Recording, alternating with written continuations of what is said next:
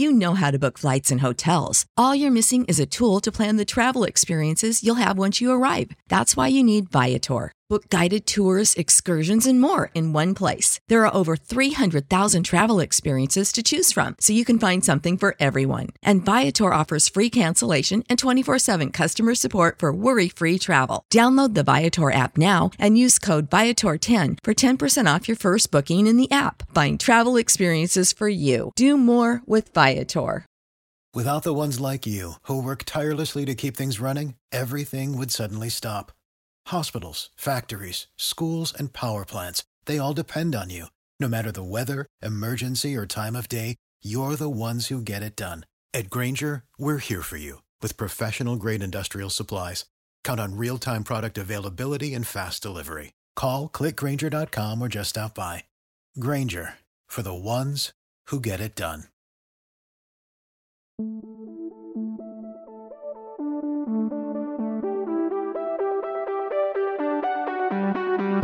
You're listening to Two Chunks in a Hunk, a movie podcast where we give pumps and dumps.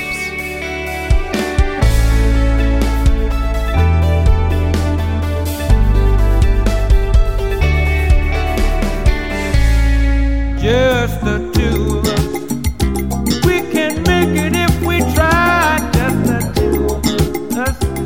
Hello and welcome to Two Chunks in a Hunk. My name is Jordan Wonders, and this week I'm your chunk. I'm Doge, and I'm gonna call you Chunktonio Banderas. Yeah, absolutely. Wait, where's our hunk for the week? Shrunk down, real itty bitty between the molecules of In our the podcast. quantum zone. He's gone. Well, yeah, that's right. In case you're confused, you're listening to the first ever Two Chunks in a Hunk episode where it's only the two chunks. and just like you, we hope that this is the last. similar to you, we are also deeply frightened. just to give you a peek behind the curtain, Jordan and I are sitting completely alone by ourselves, But in our normal spot. but in our normal spots. So we are sitting right next to each other. And like keep I keep having to turn my head to talk to you. I keep waiting to look directly across the table at Carter, and there is no Carter today. You've been shrunk down. Real itty bitty. Quantum zone. No. I think that it would be helpful uh, before we move too far with this particular episode to uh, decide if we were going to be like a bug based superhero that wasn't Spider Man or Ant Man, like what the bug would be. Mm, What the bug, dude? What the bug, dude? What the? Welcome to a new segment of Two Chunks Only called "What the Bug," What the in which we decide what bug would we be. Let's do it. Um, with like so so ants and wasps and spiders are out. Yeah. Yep. A bug based superhero and his power set. Uh, easy rhinoceros beetle man. Okay. It's strongest nose in the whole world. Such a bad name for a superhero, though. It's, his name is RBM, Rhinoceros Beetle Man. And his costume looks exactly like the rhino from Spider Man. And he just has a big horn, but he also has two pinchers. Um, Sure. They're not, they're decorative, purely Sure. decorative, but Do he's nothing. very strong. Uh, and he can roll a ball of poop just with his big roll. He's a, he's a dung beetle man. Rhinoceros dung beetle man. Yeah. That's me. Excellent. Excellent. So you're combining two species. It's bug fusion. It's the latest cutting edge science. Okay. Bu- bug fusion. Okay, excellent. I would be my uh, I'd be Skeeto, okay. The the mosquito man. Yeah, oh, I got that one. Name Skeeto. Skeeto. And my main my main form of attack would just be flying nostrils first directly into my enemies and draining them of all life force. nice. But like do you get so their frequently. Do you get their powers when you are you like Kirby essentially? do you get their powers? Yeah, I'm, drain I'm? Kirby, but I suck it out of them instead of swallowing them whole. Um, and it it really, if you count blood as superpowers, then yeah, I do Yeah, get their powers. Otherwise, no, I don't. I just get their blood. So you have described yourself as precision vampire Kirby. Skeeto. Yep. Awesome. That's incredible. if our voices sound a little bit different, Yeah. uh, it's just just to be candid with everyone listening to this podcast. It is a dumpster fire here at Two Chunks Yeah. HQ. Yeah. Uh, we our third host got shrunk down real itty bitty. Quantum realm. We both are dealing with some sort of throat situation throat right now. Situations right now. Um, that is not going to stop us from talking about the movie that we know you've been waiting for. Yeah, yeah, yeah, yeah, absolutely. And that that movie, of course, is called Ant-Man and the Wasp. And now I do want to be clear, it might keep us from doing a good job, Yeah. Oh yeah. but we're gonna do a job. We're gonna. there, and when you listen to this, you'll be sure to say, "Well, that was an episode." that, that was roughly 42 an hour of my life. So, Doge, as we jump into this movie, would you be so kind as to hit me and our listeners with a synopsis? I will be exactly that kind, and not one kindness more or less. Ant Man and the Wasp continues the story of Scott Lang. Uh, he is on house arrest now. He's taken that as kind of a plea deal uh, in in exchange for not going to jail. Sure, I guess. sure. Yeah. Um, as plea deals tend as to plea go. deals tend to be. Um, and this is just going to turn into a legal podcast where we talk Right. about the ins and outs of plea deals. I know jail. Yeah. Um, he doesn't like jail, so he doesn't want to do it. Sure. He's on house arrest, uh, and basically he gets called into action whenever uh, Hope Van Dyne and Hank Pym uh, begin anew kind of their search for Janet, Hank's lost wife, who has been trapped in the quantum realm since what, like the '60s, I guess. Yeah, it's been a little Yeah, bit like Cold War Probably era. not 60s. That's 50 years, right? Oh my gosh. Yeah. Well, it was Cold War era, maybe '70s. We'll say '70s Early 80s, potentially. or '90s, or it could be 2000s. It was yesterday. There's a lot of it's decades. really all been quick. So she's been trapped in the quantum realm, uh, and when Scott returned from the quantum realm in Ant Man One, uh, it kind of was a new surge of hope for Hank in the search for his wife. Uh, along the way, they are thwarted by Ghost. um, She's a new character that we haven't met before. She, Yep. uh, I don't know if it's a power so much as a disability, but she is intangible most of the time. Yeah, like she can't, she phases through Highly blinky. Yeah, Blinky, exactly. Yeah. like the ghost from uh, from Pac Man. Yeah. Yeah. That's yeah. why. That's why her name is Ghost, actually, Right, because she's sure, blinky. she's blinky like Yeah. the ghosts. Uh, and they're they're aided uh, by Bill Foster, formerly a size-changing superhero known as Goliath. He was a colleague of Hank Pym uh, in the 80s, 90s, 2000s, whatever decade you choose. Uh, and so, working together, our group of heroes manages to retrieve Janet from the quantum realm uh, and then continue their very happy existence because nobody's totally going to snap their fingers. Yep. Right. Right. Uh, and and we should say right here, uh, obviously spoilers for Ant Man and the Wasp. But if somehow still you listen to our podcast but haven't seen Infinity War, That's we're gonna end up spoiling that in this episode. So just Yeah. be warned. I would just go ahead and say if you haven't seen Infinity War, like don't go outside. Also, Yeah, stay off the internet. Don't Like, watch if- the news. You're gonna have you a bad time. care time. about spoilers and haven't seen Infinity War, just like then you don't care about spoilers. yeah, don't do anything because Yep. it's gonna get spoiled for you without Yep. doubt. Yep. Well, enough talking about this movie. Let's start talk talking about this about movie. okay, great. Um, right off the bat, first things first, we've got a little flashback sequence that we kind of open up with. sure do. Uh, we're we're looking at Janet and Hank on their way out the door for their Jank, big actually, their couple name. Yeah, their couple Jank. name. So we're looking at Jank saying goodbye to Hope, uh, little, little child Hope, um, before they go to their fateful mission where Janet would phase through the missile. Yeah. Yeah. And I think that this is probably the best example of the. Marvel's really the only people doing this right now, but doing the, it well, especially. they do it at almost every movie. I feel like they where they de-age actors. Yeah. and it's particularly difficult with actors like like Michael Douglas and Michelle Pfeiffer. Who are so well like, known. We know what they used to look like, yeah. but I, I think you were probably about to say Yeah. this, but This is the best use of that technology that I have seen in a movie to this point. yeah, absolutely. Young It's Michael incredible. Douglas, young Michelle Pfeiffer look unbelievable. I was getting some Billy Magnussen vibes from young Michael Douglas. Like he looked a lot like, and I don't remember if actual young Michael Douglas looked as much like B Mag, but Right, he right. really did in this one. interesting. I could see that. Young Michelle Pfeiffer was unsettling to me. Like how It, it was similar. it looked. unbelievable. Yeah. It looked like they filmed it 30 years ago. Yeah, it was very strange to see, uh, and it kind of makes me anxious for what we're going to be able to do with that technology moving forward. Well, you know, I don't know if you've read the rumor, but they're reportedly doing that to Sam Jackson. for yeah, Captain for the Marvel. entire movie. De aging him 25 years so the movie can take place in the early 90s. which I mean, who knows how much he will actually have screen time in that movie? But I would imagine it's a Dude, good I bit. heard he's like a main character. Yeah. But it's anyway, be interesting. That's another movie. Sure. We're talking about Ant Man Sure. and the Wasp. And then, sort of, the very next thing we get after this uh, opening uh, flashback sequence is, of course, our uh, new fantastic Marvel 10 year uh, intro sequence. Yeah. which I really like. Yeah, it's good. I think it's cool. I'm I'm gonna be sad to see it go and move on to other. it's their same. It's their same title sequence. Like they've Yeah. had that title sequence. It just doesn't turn into the red tin. I at like the, end. red ten though. It makes me happy. Well, we can't always get what we want, but we just might find that And and we get what we need. the hints this movie.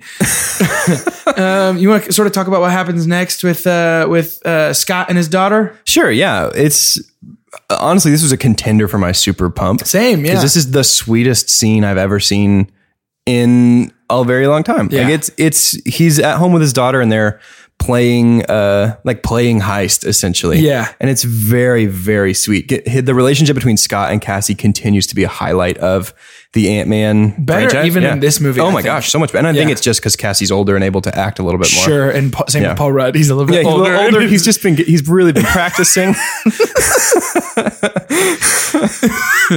oh man! And speaking of, Paul Rudd is, I mean, as always, so good. Yeah, I, I feel comfortable, even though Carter's not here. I feel comfortable setting policy for two chunks and a hunk that Paul Rudd is going to be a standing pump of Yeah. all time. Paul Rudd, to me, rounds out the holy trifecta of the Order of Jason, and by that, of course, I do mean Jason Bateman and Jason Sudeikis. And Paul Rudd is the secret third Jason. Yeah.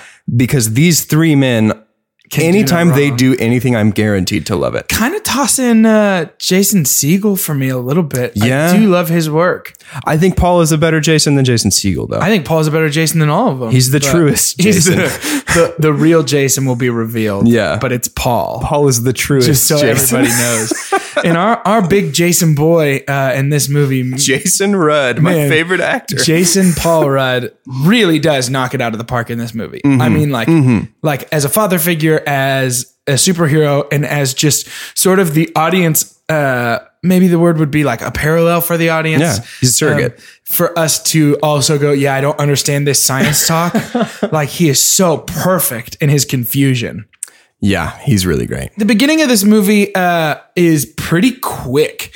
Yeah, Pretty and I, I do want to take a dump on that. There's we've talked about at different points in the show. We've talked about moments where you can see the bones of a story. Yeah. where it's like, okay, we really didn't put enough to disguise the motion of the plot here. Yeah. Like it opens with a voiceover of Hank being like, "Maybe we can find your mom again, Hope." Right. and it's like, okay, that's what the movie's going to be about. You know what I mean? Like, I'm I'm all for like definitely set it up in the beginning. Tell me what the movie's going to be about, but it doesn't have to be like, hey. Thanks for coming into our theater today. I know you've just started Ant Man and the Wasp. Here's just a quick intro about what this movie's going to be about. Hi, it's me, Michael Douglas. Today we're going to be going on a search for Hope's mother. yeah, no, I agree, and I, and I think that is a. Uh, it was actually almost my super dump was the pacing Really? of this movie. Really? Um, it is I, in my opinion, one of the weakest points about this movie is just like the beginning and the end happened so quickly and so rapidly. Yeah. and the middle of this movie felt like it was about an hour and a half. The middle of the movie felt right to me though. Like once we got past that weird little hiccup in the beginning and like if we can just pull the ejector cord and parachute out of the plane right before it lands, I feel like it's a great movie in the middle. See, I actually fundamentally disagree with that. Really? I feel like the middle was the sloppiest portion of the movie. Really? Yeah, I really Really? do. Okay, well let's get to the middle. Yeah, Explain let- that. let- so well, let, let's let's leave the the beginning in our dust a little bit. Um, I mean, basically, it just catches us up on all of our characters in a really kind of clunky way. Right. Um, but they're uh, Scott and his buddies are own a, a security company called X-Con. Yeah. And they're trying to land a big deal. And Scott's on house arrest. And Hank and Hope are looking for Janet. Right. Um, and so I would, uh, and maybe what, what we're seeing here is that we're coming to a disagreement on what classifies the middle of this movie. Okay. Um, because for me, the middle of this would be from about right after they have their first meeting with Walton Goggins' character, Yeah, yeah, yeah. all the way up, uh, roughly until, um, maybe they start to kind of come up with, uh, their own separate plan for how to get their building back. That is exactly what I'm defining as of Really? Yeah, Yeah. so I think that- that, works really well. I think like if you pick it up at Hope's meeting and like that's our cold open is Hope meeting with Yeah. Walton Goggins. Start with that and then backfill all the details. We don't need all the setup before that. Sure. And then to me, I don't feel like it. I don't feel like it gets sloppy again until the very end when we get back from the quantum realm. See, I actually feel like maybe what what what is happening here is that for me, I was more interested in the movie that was being set up in the first 30 ish minutes than I was in the movie that was presented to me for the middle hour. Okay. Now, if the first 30 minutes didn't exist, I think I'd probably agree with you. But to me, this, this movie, uh, I mean, they, they set up this awesome idea of, uh, Ant Man of Scott having to find a way to keep the FBI at bay while he is under house arrest at his house.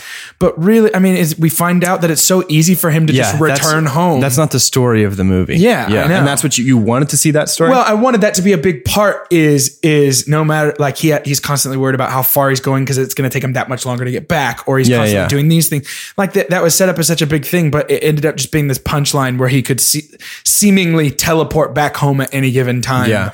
Without really any regard for how far away he was from home to begin with, yeah. um, which bothered me a lot. Well, as the ant flies, nothing is more than a minute Sure. away. Right. That's, maybe that's I. You know, I had that a bit of extra textual knowledge coming into this. Sure, and that that might have been helpful to me too. But I, I think that, along with, um, I think I actually wanted to see more of Father Scott. Really? Yeah, and a little less, uh, a little less separation. I think I could have done with more FaceTime with his daughter Cassie, and and yeah.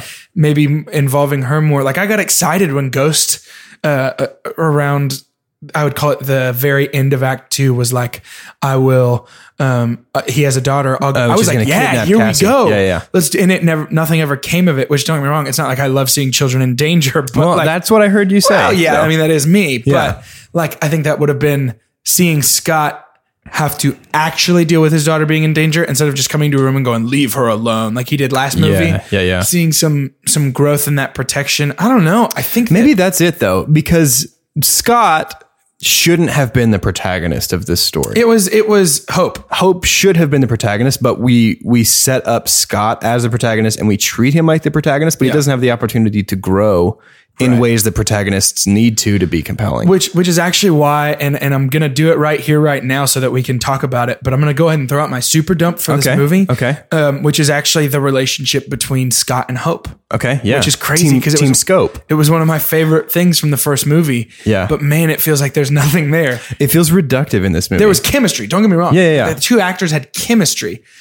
but it just felt like it was like, oh, we were so hot and heavy for a while, and then I went to Germany, and now you're mad at me, and you're still mad at me, but now we're good. But now I made another mistake, and you're mad, and now Yeah. we're good again, and then that's our love story. in particular, I feel like the scene in the school, like Hope just did too much of a Yeah. 180 there. Uh, yeah, I, I agree with that. Yeah, and it was just very like with two actors as great as Paul Rudd and Evangeline Lilly. I feel like you could have gone a lot deeper. Oh, yeah. Um, and again, it it wasn't the lack of chemistry. It was just like why? What was the point of them being mad? Like it seemed Yeah. like it seemed like.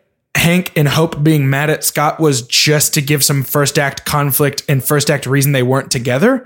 But there's no 100%. real reason for it. hundred percent. And I, I actually have a problem with this because like their anger at Scott feels totally unjustified, and it actually feels like they would be pretty psyched about him when you take into account uh, Hank Pym's comments about the Starks. Yeah. like Hank Pym has always talked about in the first movie, he was talking about the Starks trying to steal our tech. We can't trust the So Starks. selfish. Hate the He's- Starks. Ant Man literally went to the airport to fight against Tony Stark. Yeah, and, to frankly fight for what it seems like Hank believes in. yeah. And then after all of that, they're like, "How could you?" But how could you what though? And and I left the theater still confused. Well, I mean, that's the question. Then was was the Ant Man tech still a secret at that Um, point? Like the world knew about it. it couldn't have been because uh, what's his butt went Darren public with it. Darren, Yeah, Cross, was going to go. Yeah, But even even still, I feel like Hank and Hope are the type have been up to this point presented as the type of people to go. You made the right call. That was tough. yeah. It doesn't seem like necessarily a logical progression of No. any of our three leads from Ant Man one, and I think that's why. To me, that's why the beginning is such a weird hurdle because we have to like in the middle they're they're different characters than they feel like they should have been Right. and they don't get to grow into that organically because we just info dump at the beginning of the movie. And I, but I think that's actually why I liked the beginning because the middle, well, because the middle to me was where it was like, and finally we're gonna hash this all out, and I was like, oh, that's all they're mad about, Yeah. And I, and so I think it's not that the beginning was better uh, written than the middle, so much as the middle is when it was revealed what had happened, and that was when I was like, oh, come on, yeah. that's what you're mad about Yeah. And we kind of retread a lot of the same ground of them like, oh, we're so frustrated with Scott because he's just silly. He's a buffoon, but he's actually pretty capable and we're going to learn to trust him. That and like I think maybe I'm getting tired of the quantum realm a little bit. Not looking at it, but like that was also the first movie's plot. Really, To be fair, I, that wasn't like that wasn't a big part of the first movie. it wasn't, but it it was the Chekhov's gun of the first movie. Yeah, and yeah, now yeah. it's just the Chekhov's in your face punch. It's the Chekhov. It's the Yeah, Anton it's Chekhov from go. Star Trek. Yeah. And so it was like, okay, let's let's maybe let's see. And honestly, if I'm being real, I think I'm tired of Hank. really? I think I've got I've gotten hanked out a little bit. Yeah, I I don't know. I think there's a way to fix his character because it's an interesting and compelling character. Agreed. I don't get the sense that Michael Douglas particularly enjoys playing Yeah. this role. Probably he just not. Seems like Harrison Ford levels of old grouch. Yeah. You know what I mean? And I'm, I think maybe we can let Hank retire with Janet to the beach, like Yeah. at the end, and maybe let or can we? or can we? Yeah.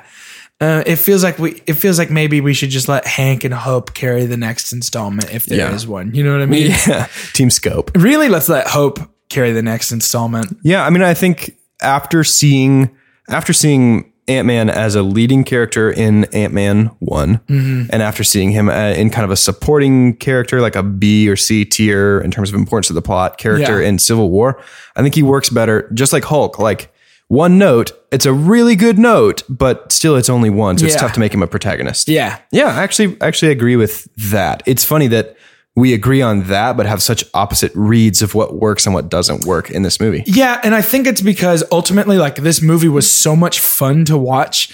Um, like it was, it was hilarious. Like I was dying laughing for a majority of this movie, Yeah. and the humor was well done and expected. Yeah. because we've seen the first Ant Man, and so, and I think that's a result of uh, was it Peyton Peyton Reed. Reed coming Yeah. back? Uh, great job. Yeah. like, and don't get me wrong, as sloppy as I feel like parts of this movie are, like it was a ton of fun to watch, and like the action was great. It avoids the Guardians of the Galaxy 2 trap, though, which it was Guardians was like, what was the funniest joke in Guardians 1? We'll have that one in here three times. Yeah. And what was the top 10 funniest jokes? Great. That's our Let's first repeat 20 them again. jokes. Yeah. Right. Like, we, o- I'm surprised that we only got one Luis story in this movie. Yeah, and it was great. And it was really, so really so good, much yeah. fun. And and so again, I think what it boils down to for this movie is like I think it just feels weird where it came. Yeah, yeah, I'd agree with that. I mean, it, it does feel, uh, and I think the most common critical response to this uh, in in reading reviews has been, "This is a great palate cleanser for the MCU." Yeah. and it reminds me that these are fun and Yeah. not a bummer. And now I'm ready to go see Avengers four. Yeah, and and and I totally get that. Yeah. For me, it just felt a little bit just like, and all these terrible things happened. And yeah. then it was like, and this summer, don't forget your favorite pals. yeah. Well, Ant-Man. To be fair, that's kind of how. Kind of how Ant Man one ended. Yeah. No, Or right. Ant Man one was in its placement because it was between uh, Age of Ultron and Civil War. Yeah. and so we get that kind of. I don't know. I, I don't think these movies have to be that kind of like standalone adventure, but I did find myself like, just like in the first Ant Man, I was watching that one going, okay, but what happened though? Like, this is great. This is fun. What happened because of Sokovia? Yeah. In this one, I found myself like, okay, great. This is fun. This is fun. We all know how this is going to end. Sure, yeah. What are they going to do about it? Well, and I think it was actually fun that we got to see some like consequences for Civil War for somebody. Yeah. Like Yeah, some, I did like that. some some smaller scale consequences of just Yeah.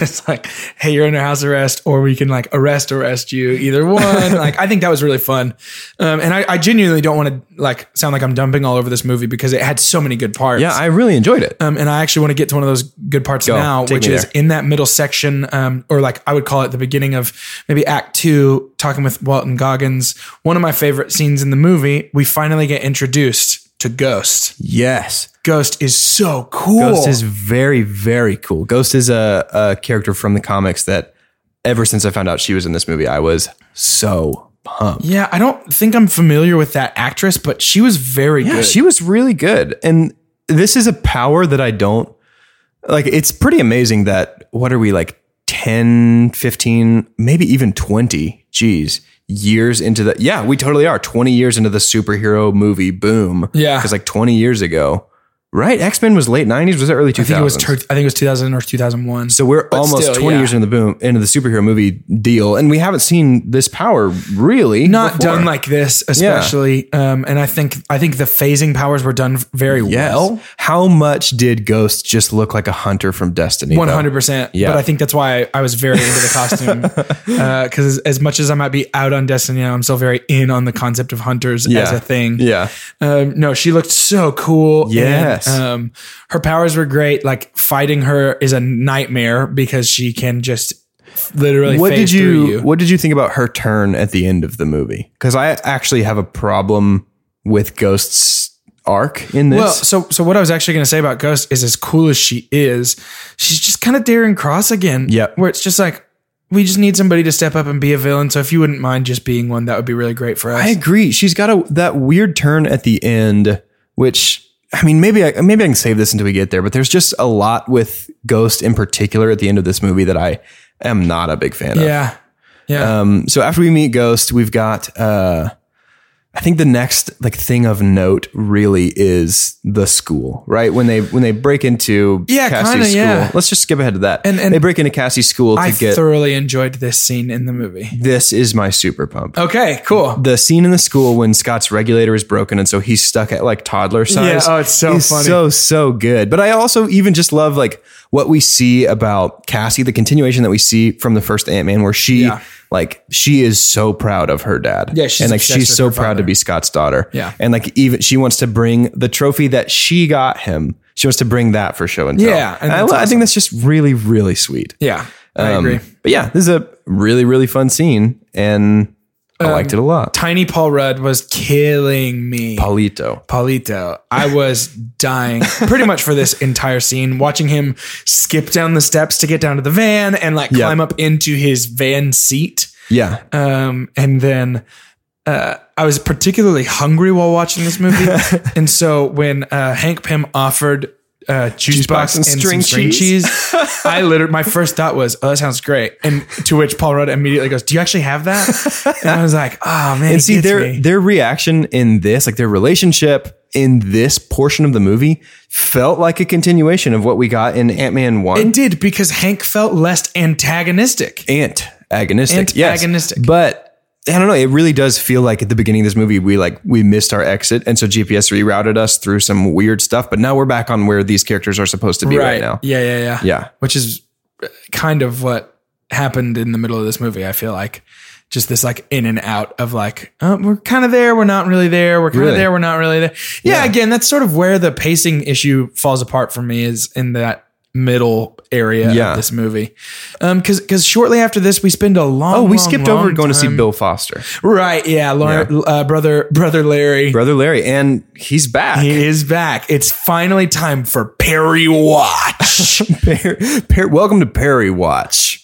Uh, we've got him. He's in our sights. Brother Larry Fishburne out from beyond the grave. Bill Foster was almost my super pump. Really? I and it's not at all because of anything that he does in this movie. Because it's Laurence Fishburne. because it's Laurence Fishburne and because I love Bill Foster in the comics. Right. Yeah. He was a little one note for me in this movie. It, it- well, maybe like one note, if that one note drastically changed out of nowhere, Yeah. which I had a big problem with. Um, it was just like, uh, yeah, I'm kind of angry at Hank, but I'm I'm that I'm a bad dude now, but I'm not that bad of a dude. Oh, you're too bad for like it was just like, oh man. Yeah. And I think that so his arc is I'm mad because Hank stepped on me. I'm going to help this girl that Hank stepped on. Hank's actually a good dude. And I don't think that that third turn is ever earned. No, I don't because I don't, either. I don't think any of our three leads grow or change in any way. Well, and I don't, I do not think, and I think it's okay, but I do not think Hank is a good dude. No. I, I think it in fact has been established that he is a jerk, yeah. and that the reason he hates Stark so much is because he basically is him. Yeah. And so, like, And that has a long history in the comics as well. Like Hank, Sure. Hank Pym is a trash person. yeah, I mean, it, it's the whole reason they set these movies about Scott, Yeah.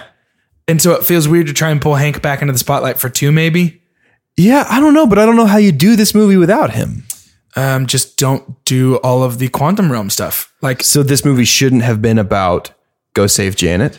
um, I think it could have been. I don't really know what bearing that has for any of us. And I think that's a big problem for me that I have with this movie is like I think that if this movie had been about uh, somebody trying to get their hands on Pym Tech again for the second time, but this time they have the help of somebody with drastically different superpowers, then I feel like I could have gotten on board with maybe uh, Scott and Hope on the run in some way, uh, on the road, trying to get away from this constantly pursuing, constantly one step in front of them person, which being Ghost. Yeah. But instead, it just felt like let's take a big old romp around the west, the West Coast, and go back to the quantum realm again.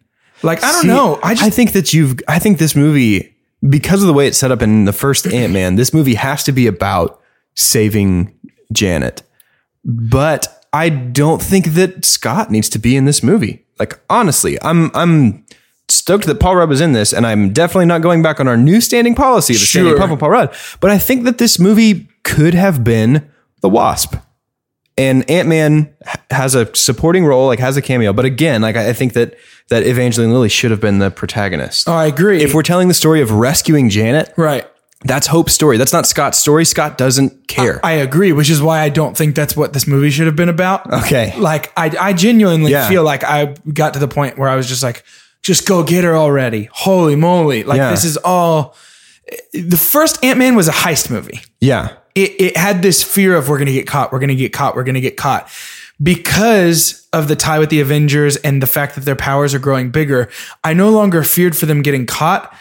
My only fear was that they would miss their window of time. okay. Here, let's try this. Let's just try a whole bunch of different ways to save this movie. Yeah. Bill Foster and Ava, whatever her last name is, Yeah. are developing their own quantum tunnel, and it's a race to the quantum realm. It's a heist movie, but the object of the heist is Janet. Yeah. And I could get on board with that. Yeah. I think, again, I think my problem is, and Marvel's, this is not the first time Marvel has fallen to this, but it's too many antagonists. Yeah. Antagonists. Antagonists. Yeah, yeah. And it was just like, okay, I, like, it's, is it a rehash of the last movie? Is it, and, I- and I feel like it could have been kept fresher a little Yeah. bit. Um, Well, because we had, I mean, in terms of antagonists, we had Ghost, we had Bill Foster, we had Walton Goggins, we had uh, FBI. Jim from The Office, Yeah. we had FBI. Yeah, I mean, it's in in a lot of ways, especially for for Scott, who like regardless of if we think he should be, is the main character of this movie, there's no direct line of conflict Yeah. to Scott. Yeah, and that's what's frustrating. yeah, Is like Scott's only thing he has to worry about is sneaking back home in time to not get caught by Asian Jim from the office. yeah, Like like if he had been entangled up in some other way. Now don't get me wrong, the scene where Janet sort of possesses Scott was brilliant. Oh my gosh. Paul Rudd acted that was so so, so funny. perfect in Yeah. that scene. But like ultimately, his only thing there was to be this sort of tortured Frodo esque character who couldn't really help in any way other than he had to be the one to do it. yeah, Um, and so like it was kind of frustrating to yeah. me. Well, imagine imagine that that movie, The Race of the Quantum Realm, without Scott in it, and then they get to that point where they're like, she's trying to send a message. What do we do? And then Hank Pym goes.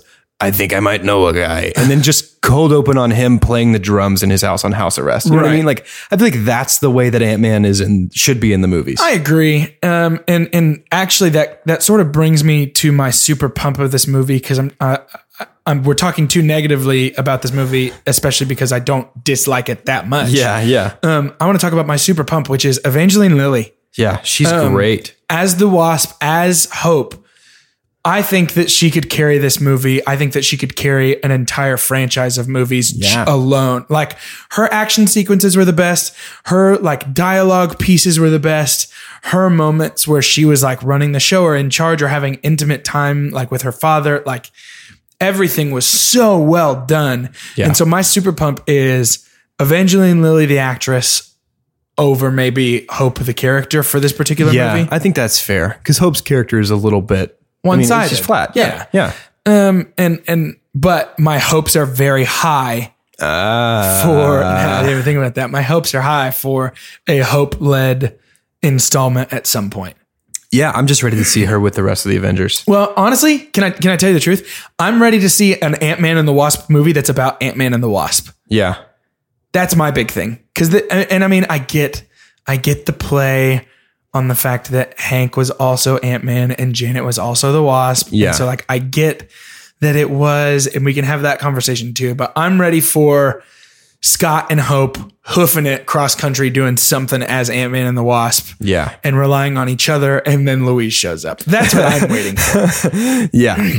yeah. So from here, uh, let's yeah, the, talk about the end of this second act gets a little funky. yeah. They We end up back at Bill's place. Yeah, because they get captured. That's right. That's right. And that's when we find out Ava, what what all that Ava's stuff. deal is. She's basically in a laboratory accident, like a Spider-Man villain. Yeah, Um, which like felt weird. I liked it because this that's this movie's about like the Ant-Man movies have always been about unintended con- consequences of advanced tech. Yeah, And I feel like that is that's like the log line for these movies, which is why, and I'm gonna go ahead and do it now. My super dump has got to be the wasp's healing touch thing that she comes back from the quantum realm with. what was So that? basically, while she's in the quantum realm, her body has evolved or adapted to be able to utilize quantum healing particles, which is uh, what Scott's in there gathering in the post credits tag. yeah. So she uses this, these healing particles, to spoilers for the end of this movie, to cure Ghost of her phasing thing, but, it's, it's only not- temporary. yeah, it's because like- they've got to they got to keep like re-upping her. It's like a dosage yeah, which to me is the anti- like that's an that's what happens in an X-Men movie. You know what I Yeah. mean? X-Men is about like crazy biological powers, but at the end of the day, we're all humans. yeah, These movies are all about advanced technology doing what humans can't. She's a brilliant scientist. Like we have something that fits the theme in the world of these two movies. yeah. Like we, she can come back and say, "Hey, I spent apparent like however many decades in the quantum realm, so I understand how this stuff works. Let me operate on ghosts Yeah. Oh, she says 30 years, so it would have been like the 80s. Okay, yeah, yeah. So I spent 30 years in Yeah. the quantum realm. Like I understand these particles. Yeah. And I could have gotten on board with that. I agree. Like as soon as the healing, I think I actually rolled my eyes when the healing touch scene Yeah. happened. Yeah, it felt so much like uh Lucy's magic hug in the Santa Clause 3. Yeah. Yeah. It sure did. Which is funny because the first movie shared a lot of similarities with Santa Clause 1. yeah. And again, here we are. Here we are back in the confirmed crossover universe.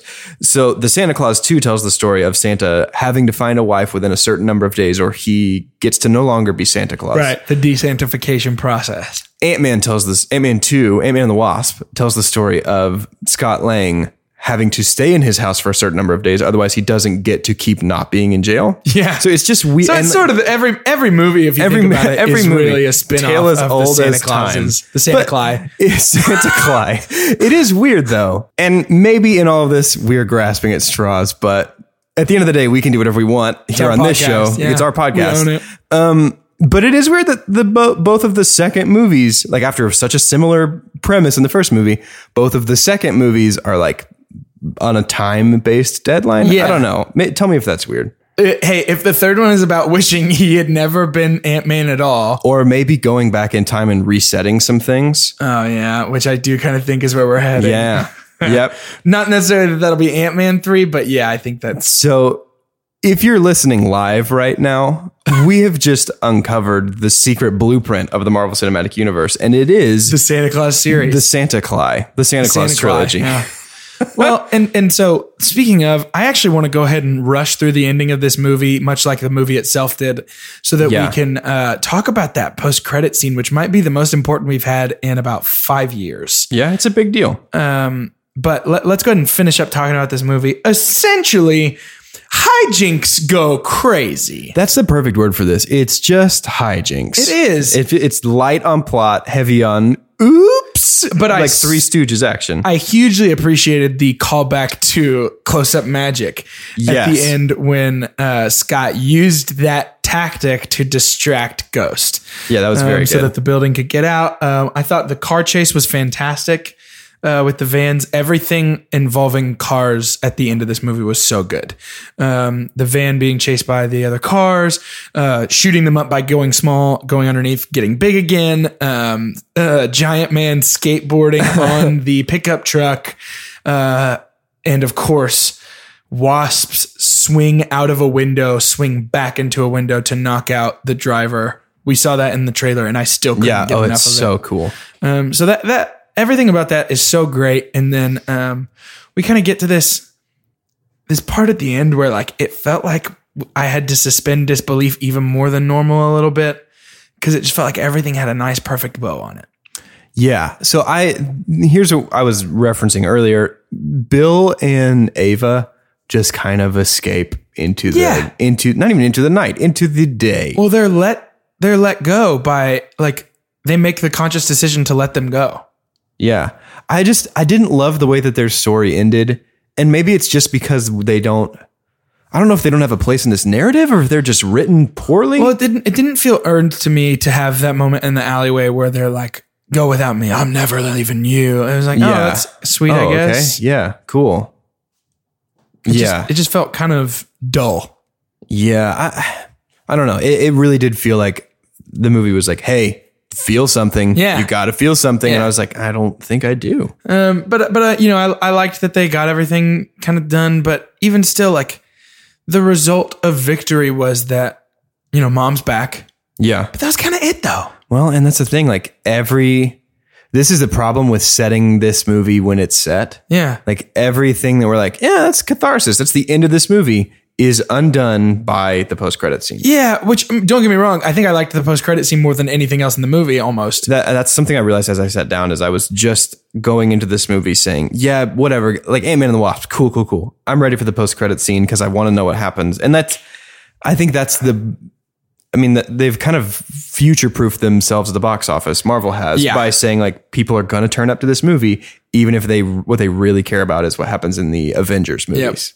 Yep. And and and so basically we get our we get our nice clean ending. Everybody goes back home and, And watches just a like- drive-in movie in the backyard. Just like the ending of Up, they get their fancy house on the beach right next to Paradise Falls. Yep. And and you know, it's sweet. It's a sweet ending, whatever. Uh loved loved the actual ending of tiny car laptop watching Yeah, a yeah, drive-in and the moth lands and Who was in the other cars? I I don't think anybody. I think they just set it up to look like a drive-in movie. Okay. That's my guess. Because that's my question. It's like, is that like all his friend? Like, this is a weird thing. Yeah. Yeah. I think it I think it was just set up to look like a drive-in movie. Okay. Is my guess. But uh we we get to the end and we get to this post-credit scene. Hang on. I'm uncovering what I think might be a plot hole. I'm pulling at this thread. In the first movie, don't they say that you have to be wearing your respirator and a regulator when you shrink? Um I think that is correct. Because there's a whole lot of size changing without a mask or breathing apparatus in this yeah, movie, Yeah. Yeah. which we had, didn't see in the first one and didn't see in Civil War. Yeah. Yep. Yep. Well, false. This movie's not a, not a documentary. Bummer, dude. um, I want to talk about the post-credit scene. Take me there. So we arrive on the rooftop of is that still the same building? Is that the lab? I think so, probably. Okay, so we arrive Yeah. on essentially the rooftop of the lab with Hank and Janet and Hope and Scott. Yep. And so Scott is suiting up. They have built a smaller version of the quantum tunnel uh, so that Scott can go in and collect quantum healing particles. A whole lot of stuff that was just dumped on us at the end of this movie. Which, Yeah. if you want to go quantum healing particles, why not like have them discover that that works? Whenever Janet comes out of the quantum realm and she's got quantum dust on her, and Ghost touches it and solidifies for the first time in her life. I was expecting her to come out young. Yeah, I I feel like we should mention that now. like young Michelle Pfeiffer. Yep. Yeah, That's what I was expecting is to be like time works differently there. They made a big deal about that, but she still aged 30 years, so does it really work Yeah, differently? I'm not there? sure it was super that. weird. Um, which don't get me wrong, she looks great for like a 70 year old woman, but yeah. I just I do feel that that's weird that we went to the trouble of specifically making Janet magic, but now we're going back to the quantum realm because her magic runs out apparently. go. Yeah, like So imagine imagine if. Ghost is trying to grab her to kill her, to take her quantum energy and finds out that she gets that dust on her and she is solidified. Yeah. Like it just it seems like an easy fix to me. Same. But Scott's got this canister. It's essentially his Ghostbusters canister to totally suck is. up uh, a ghost or his Monsters Inc. canister to suck up some laugh energy. But Yep. he goes into this quantum tunnel and they go, Scott, Scott, are you there? And he's silent for a few moments before he responds, and everybody we get a good laugh in the theater. Of, oh, you frightened them. You're crazy. and he uh, he sucks up some quantum juice, and uh, he pulls the cable. He says, uh, "You know, honk twice if you want to come out." You know what I mean? And nothing, no response. And he goes, "Guys, it's not funny. Guys, it's not funny. Guys, come on, what's going on? It's not funny." And uh, we cut back to the rooftop where Hank and Janet and Hope have all dissolved in I Don't Feel So Good Dust. Yep. Yep. And uh, that's not great, huh? So here is my theory. Yep. Uh, and we're we're getting into rumor zone about Avengers 4. So if that's not your thing, maybe skip ahead like a couple, of Mm, minutes. minutes, yeah. and come back. We'll see you at the rating. Uh, my theory about this is uh, related to casting news. So they have cast an older actress uh, in her like late teens to play Cassie Lang in Avengers 4. Whoa. Uh, there are also set photos of Robert Downey Jr. looking really, really gray. really? I think that Avengers 4 takes place in a post snap reality several years in the future. Yeah. And uh, we get some some great things that I think are foreshadowing for Cassie in this movie, where she says she wants to be a hero. Yeah. In the comics, she is a size changing hero. That will make me very, very happy. so I think we're going to see an older, heroic Cassie Lang who knows her dad is trapped in the quantum realm. Yeah. And Paul Rudd's been stuck in the quantum realm for 15. a decade. yeah. yeah, no, she's not that young, is she? Yeah, I guess a decade would make sense. Yeah, yeah. I mean, well, about she- 19 maybe. Yeah. I don't We'll remember say. what grade she was in, but Sure.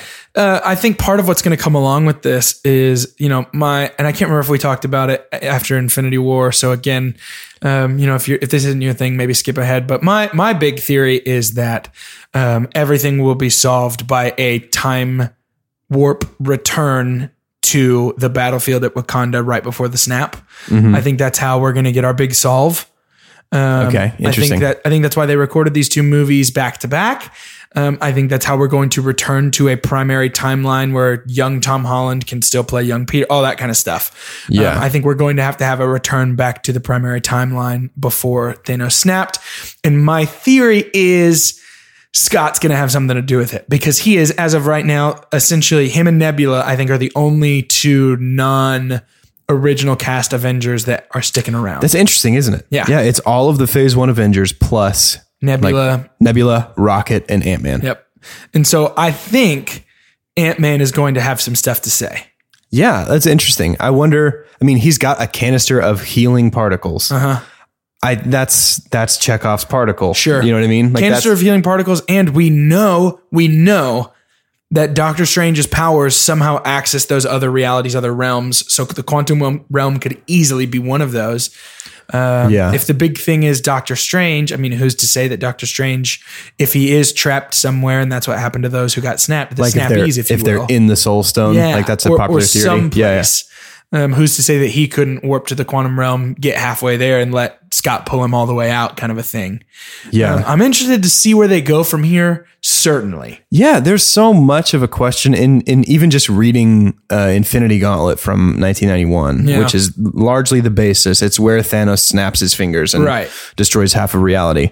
Um, it is going to be very difficult for them without Doctor Strange. it is. Um, it is, which is why I think Captain Marvel is going to play a huge role because her power. I mean, she will be the most powerful that did not get snapped to dust. Yeah, Um, and also, you know, Brie Larson. So yeah, she's up. great. She's great. Um, interesting thing is that in in Infinity Gauntlet, Adam Warlock says like three or four times, "We can't beat Thanos. He controls quite literally all there is." The only time the Avengers have ever historically defeated him was if he decided he needed to be defeated. Yeah. like essentially so if he got decided he Thanos. regretted the snap, yeah, yeah, which I don't know. That could be really interesting. But I mean, that with, with the depth that they gave Thanos in Infinity War, I could see him saying eventually, you know, seeing the result of what he had done, going, it didn't help. I've made Yeah. a terrible mistake. yeah, It would be interesting. I'm very interested to see what happens. Yeah, I don't know. That's that movie's such a big question mark for me. And and I went into Ant Man and the Wasp knowing that it wasn't going to answer questions that I had, but I still really Yep, wanted it. same. Like I, I wanted him. I really thought in the quantum realm he was about to see Captain Marvel. I thought so too. I thought. Captain Marvel was going to come out of the back of the van back there and then come out, and the other three, uh, Hank and Janet and Hope, were going to get snapped away. Yeah. I was kind of expecting something along those lines, or uh, you know, a cry for help from Doctor Strange or something coming Yeah, from yeah, out yeah. of the tunnel. Um, now, the the crazy thing is, and I think we're about to rate this movie, but um, there's only one movie between this and the next Avengers installment. No, That's it's, it's nuts. Captain Marvel. which means that which means that the Captain Marvel post credit scene is going to be pretty load bearing. Yeah. I think you know what I mean. That's going to be a really important one. yep, or not, and then we go into the next Avengers blind. We don't get another Marvel movie until February of next year. That is insane. yeah, it's unbelievable. There's Is, not a, that- there's is not that a the longest gap in half a decade? longest like gap it, in a while. I mean, there used to be one a year in between them. Yeah. Like there used to be just like summer movies. You know what Yeah. I mean? There was a That's what I'm saying. In the last five years, though, isn't this going to be the longest gap we've yeah, had with that we've, one? we've had two a year. and since, we normally have one around now and then one around September or October. yeah, like a fall one. Yeah. Yeah, there's not a fall one this Oh, year. Oh, that hurts me. I know it sucks. It's very sad.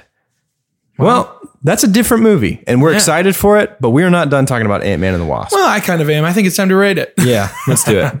Uh, so we here at Two Chunks and a Hunk have a rating system. Uh, that's not the name of our show. Sorry, we here at Two Chunks, just the two of us, have a rating system that is perfect. Uh, it's the Scientific Cinema Scale trademark, and uh, I'm going to run you through that right now. Uh, the best thing we can ever say about a movie is to own it, don't lend it, buy, that poster. The next best thing we can ever say about a movie is buy it. The next best thing we can say is to rent it. After that, the next thing we can say about a movie is to stream it. Followed, fo- following Hello. Following that, the next best thing that we can ever say, and second worst thing we can ever say about a movie, is to forget it. You're better off if you just pretend this movie didn't exist. And lastly, the worst thing we can ever say about a movie God hath forsaken us. So, I'll go first. yeah. Uh, Ant Man and the Wasp. Rent it. Very fun movie. Um, I mean, I'm gonna end up buying it because this is the first Marvel episode where I haven't mentioned that I own the special edition of all these movies. Which Oh, do you? s- I didn't know I that. still do. Uh, if you've been listening for a while, don't worry. I didn't sell them. I still have all of them. Interesting. I had no idea. I will buy this, uh, but you shouldn't. You should. You should rent it. It's a great movie. It's very fun. Um, rent it though. Sure. Um, my rating for this movie is actually going to be also Rent It. Um, it has been uh, a ton of fun to watch. I think that it is a great, like, kind of brain dead movie that you can throw Yeah, on and just like fun. enjoy. Um, but as far as a viable chapter in the MCU overarching meta narrative, I would say that you can tune in at the post credit scene and call it a day. I mean, in the same way that you could with the first Ant-Man. Right, of like course, these have both been relatively standalone. Of course. Um, but but I would say that this is an easy rent it, uh, worth a couple bucks to give it a watch, and then you know maybe sit on it for a little bit. Yeah, yeah, it's a good time. And now here's the part of our show, uh, and this is the first episode of Two Chunks Only. So it's a new segment that we're doing called Shout Outs. Basically, ever what heard of it. What it is is we say your name. Right. So we want to give a huge shout out to Vince Kelly. Thank you, Vince. Thank you, Vince. Had some kind words to say about us on Facebook. Want to give a big shout out to Colton Vinner. What up, CV? Thank you, sir. Want to say thank you for sending in your pumps and dumps, kind of about life. Yeah. Not really so much about a movie, uh, but we will take it. Hey, your whole life is a movie if you've got a camera. That's Then you can take that to the didn't bank. he ask us to give pumps and dumps about future movies? Yeah. So Colton, if if you want to write in pumps and dumps for movies we haven't even seen yet, go for it. Uh, I was going to give you a pump and a dump for a future movie that I uh, have no confirmation that it will exist, uh, but I'm pretty sure it's going to come out. It's a movie called uh, uh, the the Paper, Okay. Yeah. and uh, it's kind of this love story about two star-crossed lovers that work at a newspaper. Yeah. uh, I feel like they're going to be played by uh, Chloe Grace Moretz and Tim Robbins. It's going to be like a Ooh, big yeah. age gap, very Yeah, uncomfortable. wow. And my dump for that movie, my super dump for that movie, actually someday will probably be that that age gap is uncomfortable, I especially I because I, on think we're it. still. 10 years away so Yeah, Tim yeah, Robbins is okay. very old and um, and then I think if that had come out in 2050, like if that's a summer 2050 movie, yeah, that's what we're talking about. But uh, and then I think maybe uh, my super pump for this movie would probably be um, just like how good Tim Robbins looks for an 85 year old at that Yeah, point. So, yeah. Uh, thank you, you, CV, for that question. Um, the next person that we're going to shout out is going to be Claudia Martinez. Thank you, Claudia, for not only your kind words on social media, but also for sending us a private message. Also very kind. Thank you. We want to round out our shout outs with a big chunky thank you to the fraternity Psi Omega Phi. Yeah, thanks guys. Thanks, guys. Thanks for uh, shouting us out. on the social media. Uh, and then finally, we want to conclude our shout out segment of the show uh, with a very special thank you to Caleb Moore. Uh, Caleb, I know you've been telling us for a while that we just need to pony up and drink the gas that we're given and not wish it was different gas. And we're starting to love that fast and that furious gas. And so, Yeah. Caleb, thank you for always being an advocate for good, yummy gas. Mm, delicious. We are all Paul Walker today. Well, be sure to tune in next week. Uh, we are canceling this show right now. We are not gonna go back. We're going to go back to our old format. You know, we tried it. Uh, we're going to go back to the old old three boys talking into microphones about cars. That's right. Carter will be back next week for us to talk about the movie you know and love, Fast Five. Fast Five. I couldn't remember what it was called. I think that's right, but I also just kind of pulled it out. It's the fifth one of the car ones. Yeah. And Yeah. we'll be talking about it. We'll be watching it. We would love it if you would watch with us. And if you want to get your name on the show, you can send us a pump and dump uh, through our website, which is twochunksinahunk.com. You can hashtag official chunky on social media, or realistically at this point, just do anything and we'll shout you Colton out. Vinner just kind of emailed us, but it wasn't really about anything. Yeah. and, he's and you just heard, out. you. we all know his name now. So there we go. this could be you. So uh, just kind of do anything, and we'll we'll basically shout you out at this point. Uh, we've been we've been so thrilled to talk about these car movies. I can't wait to get back to car business. And if you're thrilled to get back to car business too, what we would love to ask you to do for us a huge favor. But very simple. If you could go and subscribe to our show on whatever podcast aggregator you use to listen, and if you could give us, maybe leave us a rating and a review, uh, say something good or something terrible. Either way, the good one. either way, we'll shout you out. That's true.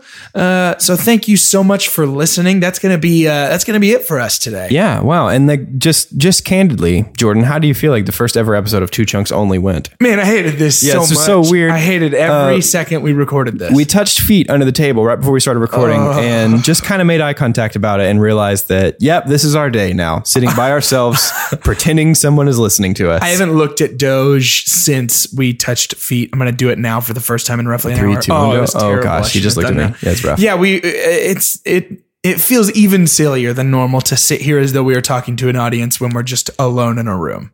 Yeah, I desperately hope that someone is listening. Otherwise, this has been the most uncomfortable hour of my life. Well, either way, hallelujah, it's done. Yep. Make sure you tune in next week for Fast Five and for two chunks. Well, just the two of us. I'm Jordan Wonders. And I'm Doge. Goodbye. See you next time. Just the two of us. We can make it if we try. Just the two of us. Just the two of us.